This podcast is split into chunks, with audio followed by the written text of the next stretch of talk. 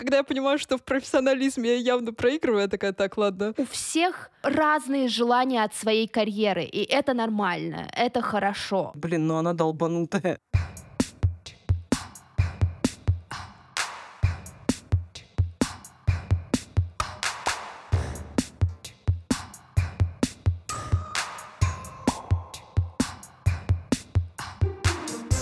Привет! С вами подкаст «Поп Девишник» и его ведущие Лена и Наташа. Здесь мы обсуждаем классных и культовых героинь из поп-культуры. И иногда к нам приходят великолепные гости. И сегодня это две потрясающие девчонки из красноярского ТЮЗа, кураторка зрительских программ Аня Мухамедзянова и режиссерка Ксюша Пещик. Привет. Привет. Перед тем, как мы расскажем, кого же мы будем обсуждать в этом эпизоде, мы напоминаем, что у нас есть соцсети, куда мы вас приглашаем. У нас есть Телеграм, Ютуб, Дзен, господи, чего только нет. А еще у нас есть Бусти, куда мы укладываем платный контент, который вы можете послушать любое удобное для вас время. Но а, интрига-интрига закончилась. Рассказываем. Сегодня мы будем обсуждать прекрасный фильм «Главная роль» с Пенелопой Круз в главной роли. Без традиционного вопроса, как мы с ней познакомились, хочется начать очень красиво и философски с вопроса, который задает ее героиня в самом конце, когда начать обсуждать просмотренный фильм. Как вы думаете, когда начать обсуждать просмотренный фильм? Тут есть один правильный ответ, но вы можете попытаться. Прямо сейчас? У меня был тот же ответ. Ну, вообще, я имела в виду на поп-девишнике, но ладно. Девчонки, которые более тесно связаны с профессией режиссеров, сценаристов, вообще со всем, что связано с кино и театром, расскажите свои первые впечатления об этом фильме. Ну, мне не понравился этот фильм. То есть я начала его смотреть, сначала подумала, как прикольно, мне его советовали с таким посылом, что типа посмотри, это фильм про тебя. Героиня, она тоже режиссерка, и она очень любит давать задания. И я тоже очень люблю давать задания. И, кстати, когда начала смотреть фильм, я сначала такая думаю, ну, это все как-то преувеличено, это все не так на самом деле. Да, конечно, я тоже люблю давать задания, но они же более адекватные. А потом я начала думать о том, что я как раз в тот момент репетировала спектакль, он называется «О грибах и скорби. Путь через лес». И это был октябрь, а мы живем как бы в Сибири, в Красноярске. Я с артистами выехала на репетицию в лес, чтобы что поделать? Поискать грибы. Вау! Вот это иммерсивное погружение. Да, типа в октябре в Сибири начать искать грибы, и я при этом, я даю более адекватные задания. То есть мы реально ходили по лесу, потом мы нашли первые поганки, и мы вошли в какой-то азарт. В общем, мы собрали целый пакет поганок.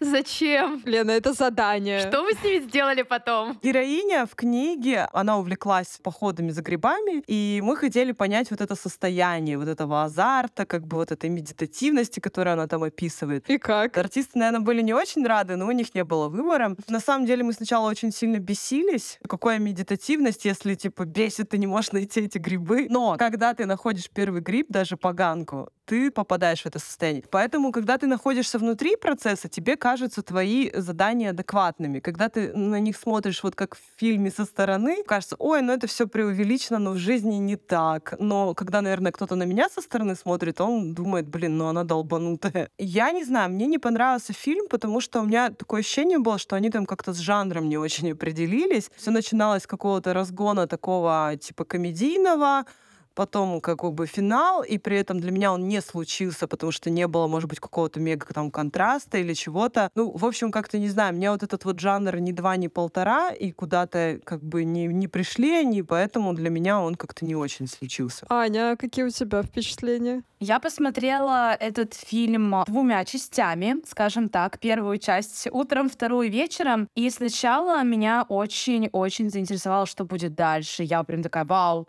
вы купили меня, мое зрительское внимание полностью ваше. Я соглашусь с Ксюшей, что он мне не зашел, хотя вот сейчас, пока Ксюша говорила, я начала думать о том, что для меня в этом фильме какая-то образовалась такая, может быть, не очень очевидная вещь, но как-то это мэчится с моим состоянием. Поиск какой-то своей, не знаю, профессиональной, в том числе идентичности, который в какой-то момент происходит с Пенелопой Круз. И я поняла, что да, это абсолютно не мой фильм, но в то же время вот эти вот вопросы, которые у нее там есть к себе, когда она вроде ведется на то, что делает вот герой Антонио Бандерас, когда обманывает их, то, как она потом чувствует там себя разбитой, или то, как она чувствует себя снова на пьедестале. Вот эти вот эмоциональные качельки из-за того, что вроде бы есть там твое какое-то любимое дело, в котором ты хороша там по призванию других людей, и это вот миллион каких-то там наград, и как мы видим, пресс-конференция в конце. Но с другой стороны, есть как бы вот твой какой-то внутренний компас, который может не сочетаться с тем, что видят другие. То есть для других ты супер успешная, классная девчонка, а ты так сидишь и думаешь, что здесь не дотянула, что здесь можно было, ну, вот еще круче сделать, чем есть на самом деле. И я хотела бы сказать, что да, вы очень похожи с героиней Пенелопы Круз, потому что вы еще обе рыжие.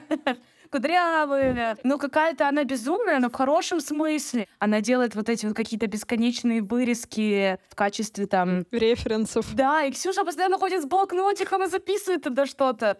Еще только коллажи там не делает, но это пока что. В следующий раз она будет приклеивать поганки, мы уже поняли. А я, кстати, еще хочу сказать, что мне кажется, ну, если про профессиональную сторону говорить, то мне кажется, прям полезно очень нам смотреть такие фильмы периодически. Ты такой смотришь на себя со стороны, когда она вот на вечере говорит речь, и на пресс-конференции, и ты тоже как бы на это смотришь с одной стороны, типа с иронией, боже, какие-то пустые слова, какие-то фразы, а потом ты думаешь, да ты делаешь то же самое, ну реально, вот в процессе процессе ты делаешь ровно то же самое, но стоит только на шаг отойти. Ой, ну что вы выдумываете? В принципе, я не пожалела, что я посмотрела этот фильм. Так, вот, мы уже выходим потихонечку на положительные Это отзывы. был сеанс психотерапии. Лена, расскажи, а как ты познакомилась с этим фильмом? Ну, мы с вами решили его смотреть.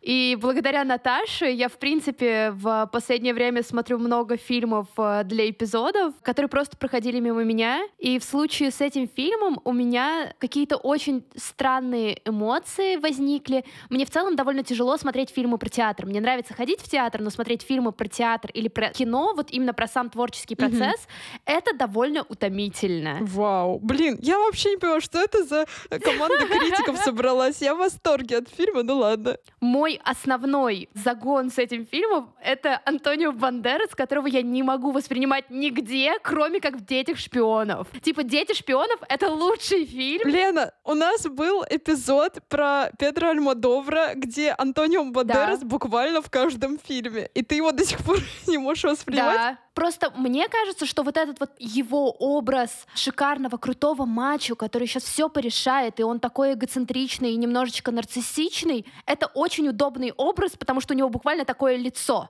А в «Детях шпионов» он добрый отец, который может на все пойти ради своих детей. Да, и я скажу, что нельзя трогать лицо Антонио Бандераса и его героя в фильме «Главная роль». И на этом мы закончим этот поп-мальчишник и перейдем к поп-девишнику. Прости, пожалуйста, прости, прости. Слушайте, мне кажется, это вообще довольно частая история, как определяют, хороший актер или нет. Если он ассоциируется только с одной какой-то ролью и не может выйти из этого образа, то тогда, наверное, для какого-то конкретного человека это плохой актер. Для меня такой Сергей Безруков.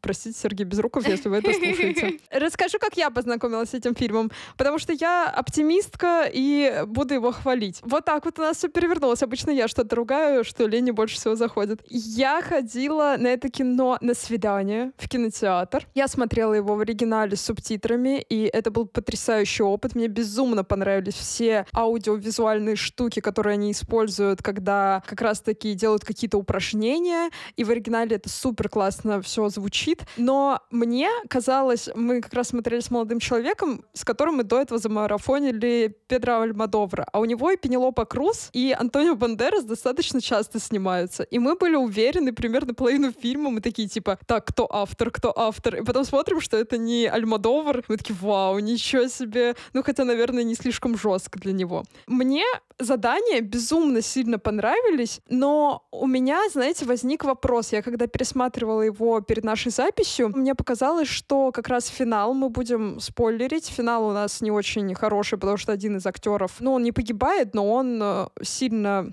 пострадал. И у меня сложилось впечатление, что как раз из-за заданий эти два актера так сильно вжились в роль, что реально начали друг друга воспринимать, как будто они противники друг друга. И я такая думаю, вау, а действительно, может ли какое-то вот погружение в какие-то задания для работы, особенно если это связано с актерской игрой, где важно прочувствовать персонажа, как-то влиять на нашу жизнь? Что вы думаете? Да, на самом деле, конечно, может, но дело в том, что если это происходит, то это скорее клиника. А как же Хакин Феникс, который должен был просидеть в Твиттере 10 лет, чтобы сыграть больного персонажа? Конечно, нужно делить очень сильно работу и обычную повседневную жизнь, и задания, они все-таки больше существуют для того, чтобы как-то раскачать свое воображение, там, прочувствовать обстоятельства, еще какие-то вещи. Хотя, конечно, ну не все с этим справляются, это понятно, и таких миллион примеров. У всех своя психика, у людей, которые работают в театре, в принципе, ее нормально не бывает. Почему? Ну, даже не приходят работать в театре люди здоровые. Это в вакансиях написано, да? Типа так, здоровым людям не приходить, пожалуйста, да. На собеседовании спрашивают, покажи, пожалуйста, свою медкарту. Кстати, я так это не смотрела в фильме, что типа задание создают такие обстоятельства, которые приводят к тому, к чему приводят.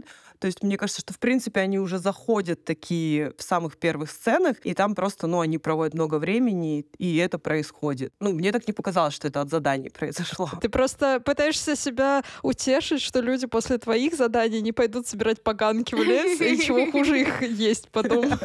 Да-да-да. Но никто не съел, кстати, поганки.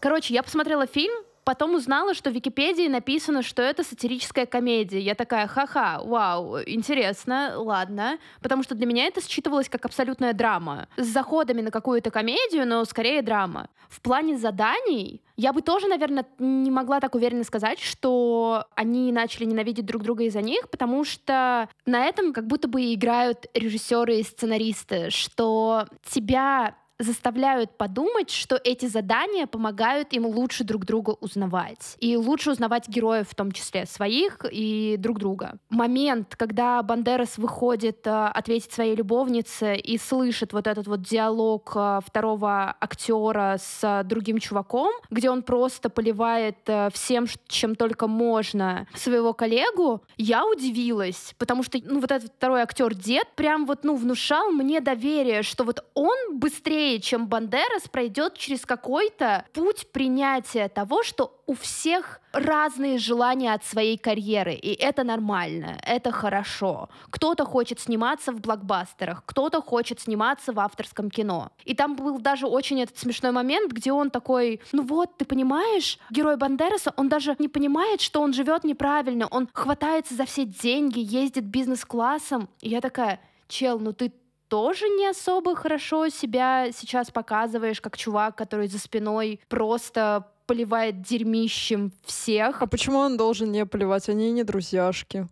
Они не братья в конце концов. Это понятное дело, но как будто бы как раз на этом и играет фильм. Это какие-то сломанные ожидания немножко, потому что ты фильме, да и на самом деле в любой поп-культуре, в любом контенте, который тебе дают, чтобы ты такой призадумался, ты привыкаешь наблюдать за развитием, что герои были вначале такие, а в конце вот немножечко другие. И тут технически это сработало. Один из них э, в коме и в состоянии овоща, но на каком-то ментальном состоянии это абсолютно одни и те же герои, мне кажется. Не знаю насчет того, изменились герои или нет, но раз мы уже так подробно заходим на тему заданий, мне кажется, во-первых, надо немножко проговорить вообще, что там были за задания. И давайте поподробнее обсудим Пенелопу Круз в этих заданиях, потому что ее как бы фигура здесь ключевая. Во-первых, эта женщина придумала все эти штуки. И во-вторых, мне интересно ваше мнение по поводу того, какие способы она использует, когда делает эти задания. Как мы помним, она просит, например, принести награды, и все их уничтожает на глазах замотанных в пленку героев. Или, например, мне кажется, это не задание, но это способ, которым она пытается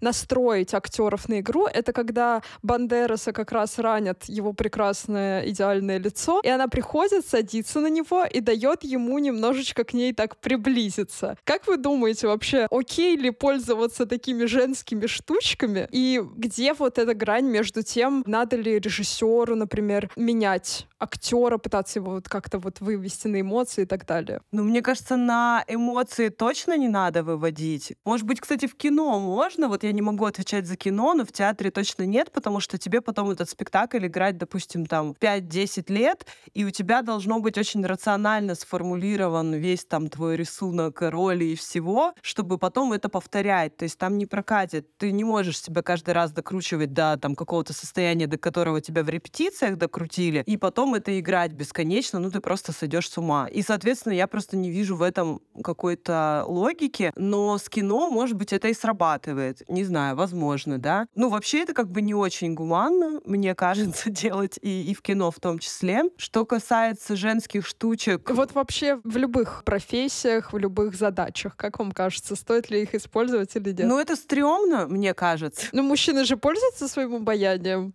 когда им это нужно. Да, я только хотела сказать, но есть же просто обаяние как бы такое человеческое, и, наверное, им типа ты пользуешься все равно так или иначе, как бы в том числе профессии режиссера быть обаятельным, это практически там необходимо, потому что иначе как-то увлекать за собой и заставлять там твои какие-то мысли, идеи. Хотя есть же совершенно там какие-то необаятельные гениальные режиссеры, которых все ненавидят, но по факту есть очень классные какие-то результаты. Но все равно нужно какими-то хитростями пользоваться и понимать, что вот к этому человеку такой подход, к этому такой, вот с этим пожестче, с этим помягче, с этим обаятельно, а с этим лучше. Награды его уничтожить на его глазах. Ну, это, конечно, такой же перформанс, такое вряд ли возможно. Ну, может быть, у какого-то там, я не знаю, именитого режиссера это возможно, но такое, да, конечно. Это немножко все-таки утрировано. Это даже не поганки, знаете, осенью. Аня, а ты как думаешь, приходилось ли тебе сталкиваться с такими какими-то историями? Историями. Про женские штучки, конечно, в театре по статистике, не знаю, существует ли она, но мне кажется, что да, работает гораздо больше женщин, чем мужчин, и мужчины в основном у нас или актеры,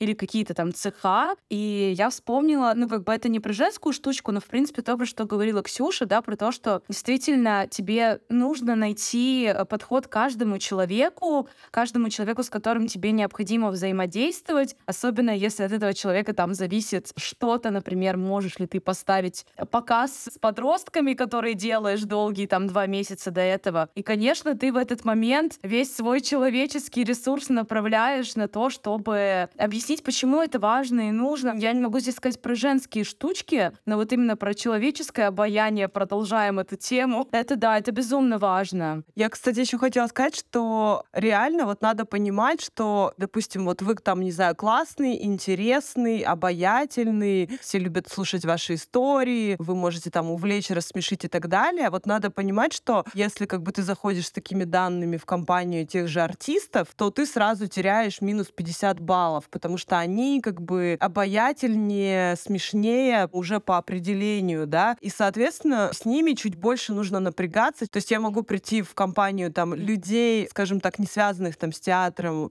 и рассказать историю, меня будут слушать, открыв рот, и смеяться и так далее. И ту же историю артистам чуть больше нужно напрячься, чтобы им это действительно было интересно и смешно. И, конечно, здесь идет вход все, хоть я и сказала, что стрёмно, типа женские штучки. Ты со стороны же себя не всегда видишь и не понимаешь, что ты сейчас в ход пускаешь. Женские, мужские, режиссерские, актерские. Но то, что напрягаться приходится, это факт. Ну, тем более, когда работаешь с людьми, у которых подвижная психика, как да, артисты, они как дети, с ними как бы все время нужна какая-то игра, игра, любого рода игра, поэтому, короче, наверное, все в ход идет, если уж по-честному говорить. Но мне вообще кажется, что, в принципе, очень какие-то такие тоненькие манипуляции проскальзывают очень часто для того, чтобы кого-то там стимулировать, чтобы что-то случилось, или кого-то там, ну, не совсем разозлить прям так, чтобы все летело, и чтобы вот стулья разбивались, как это было в фильме «Главная роль»,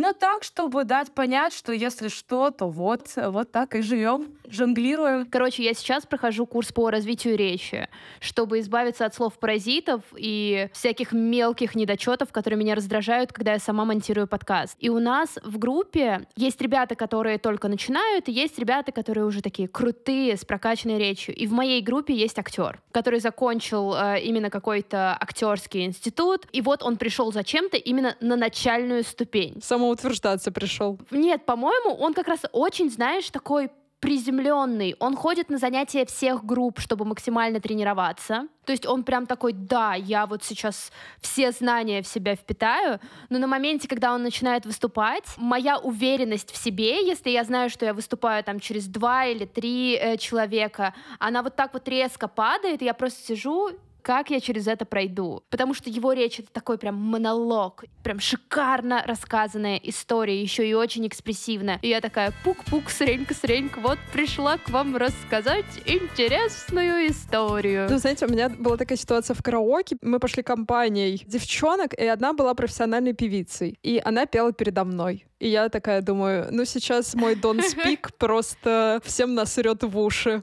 И я подумала, так, она пела профессионально, а я буду петь душевно. Или песню, которую все знают. Я буду брать вот обаянием. Это мои женские штучки. Когда я понимаю, что в профессионализме я явно проигрываю, я такая, так, ладно, возьмем какую-нибудь другую ступень, и все будет ок.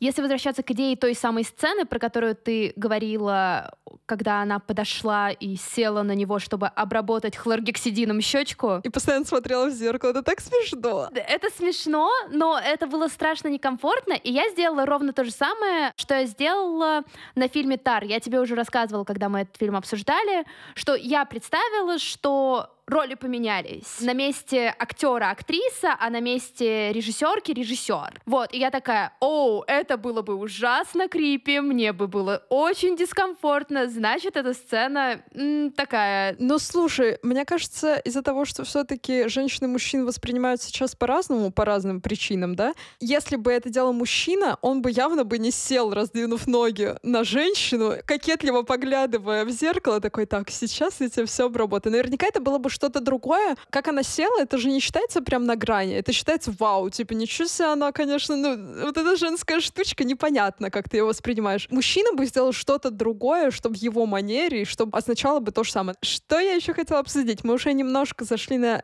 эту тему, это вопрос привилегий. В фильме мы очень четко понимаем, как к привилегиям относятся главные герои, но мне кажется, мы не до конца понимаем, как героиня их воспринимает. С одной стороны, мне вот, например, показалось, что она немножко их использует как рабочий инструмент, то есть если ей надо картонный булыжник найти, она его найдет без проблем, потому что у нее есть э, для этого все необходимое. Как вы вообще относитесь к привилегиям, которые дает работа? Считаете ли, что надо ними злоупотреблять, или где вот эта грань, чтобы можно было и кайфануть, и не выглядеть Антонио Бандерасом в фильме главная роль. Ну, привилегиями, смотря какими, потому что то, о чем ты говоришь, допустим, булыжника, оно как бы привилегия в работу, да, а привилегия полететь бизнес-классом — это уже другая вроде как привилегия. Вот тут вопрос в чем вопрос?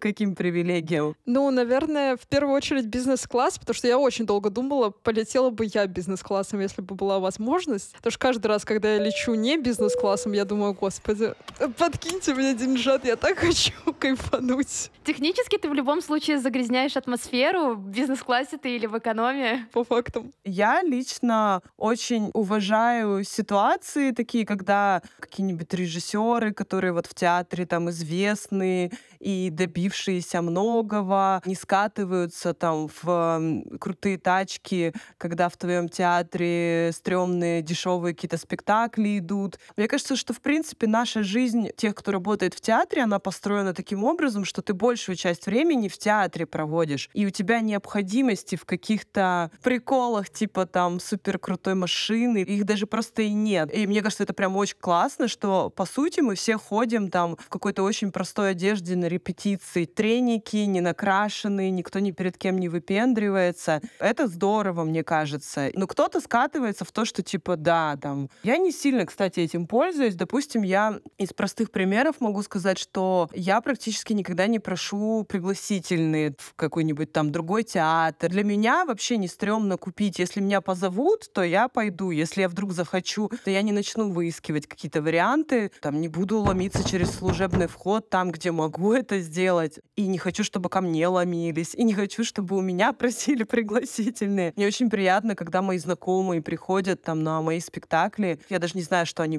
придут, я их случайно вижу. Мне кажется, это прям классно. Я бы, наверное, хотела ответить сначала относительно фильма. Я, честно говоря, не верю вот этому деду, когда он говорит, что я не хочу летать, хотя я могу. Мне кажется, он прям так врет. И это видно в сцене, когда мы видим количество наград и качество наград. По поводу привилегий, честно говоря, мне кажется, что это какой-то такой порочный круг, замкнутый круг, потому что мы волей-неволей все равно этими привилегиями там пользуемся. И я, оказавшись в каком-то другом городе, где работают мои друзья в других театрах, я, конечно, пишу типа «Привет, а что сегодня у вас? А можно ли как-то попасть?» Потому что я знаю, что это будет несложно моим друзьям сделать, но если говорить про какие-то такие привилегии, которые касаются, вот как Ксюша уже говорила, каких-то очень дорогостоящих, там, не знаю, вещей, типа машин, одежды, не знаю, ювелирных украшений, то у меня просто по-другому расставлены приоритеты. Я думаю, ну, окей, ладно, покупайте, что хотите, но хотя бы, ну, не врите себе, что вы там этого не хотите. Будьте вот честнее, чем этот дед. Если вы это делаете, то тогда, ну, делайте это вот прям от души на всю зарплату, если вас не мучает совесть, если вдруг там учреждение, в котором вы работаете, в каком-то не очень хорошем состоянии, то это ваше дело, но я не хочу про это слишком много думать. Интересненько, Лена, ты как относишься к привилегиям? Блин, привилегии по работе, они в любом случае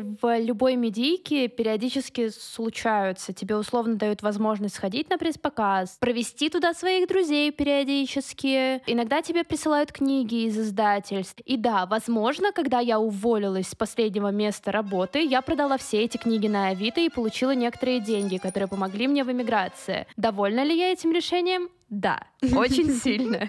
Плюс я обожаю Авито. Наверное, если возвращаться именно к герою, как раз этого деда в фильме, ну он так классно обманывает себя, просто великолепно. Ты смотришь за этим и думаешь, окей, да, ты очень прогрессивный чувак, ты осознаешь, что в мире есть капитализм, и это плохо, ты так сильно с этим борешься, просто жесть, в экономе летаешь, ничего себе. Но при этом, когда дело доходит до какой-то коммуникации, которую он там строит с другими людьми, видно, что он все равно считает себя выше этих людей. Где тогда проявление твоей вот этой вот прогрессивности, про которую ты так говорил? В героине Круз я вообще этого на самом деле не заметила, наверное. Во-первых, она как будто бы выгорела, особенно под конец фильма, на этой пресс-конференции великолепной. Она в творческом порыве. Она же там рассказывала, что типа она не хочет детей, потому что тогда это творчество да, очень да, сильно да. вырезает, не дает клеить альбомы со всякими пробниками. Как будто бы картонный булыжник, вот всякое такое. Она все это делала ради какой-то цели, чтобы актеры начали друг с другом чуть лучше взаимодействовать. И нам как будто бы показали ее как просто очень-очень увлеченную женщину. За этим было приятно наблюдать, да. Кстати, она такая, мне кажется, непонятная, но в смысле того, что, с одной стороны, мы понимаем, что она все понимает про то, что Бандера столкнул, потому что там этот взгляд, какие-то вот эти вот кадры. Ну и типа непонятно до конца, какая она. Я все ждала, что в какой-то момент, ну, она выйдет вот из этой ситуации как раз увлеченности, какой-то перевертыш типа случится с ней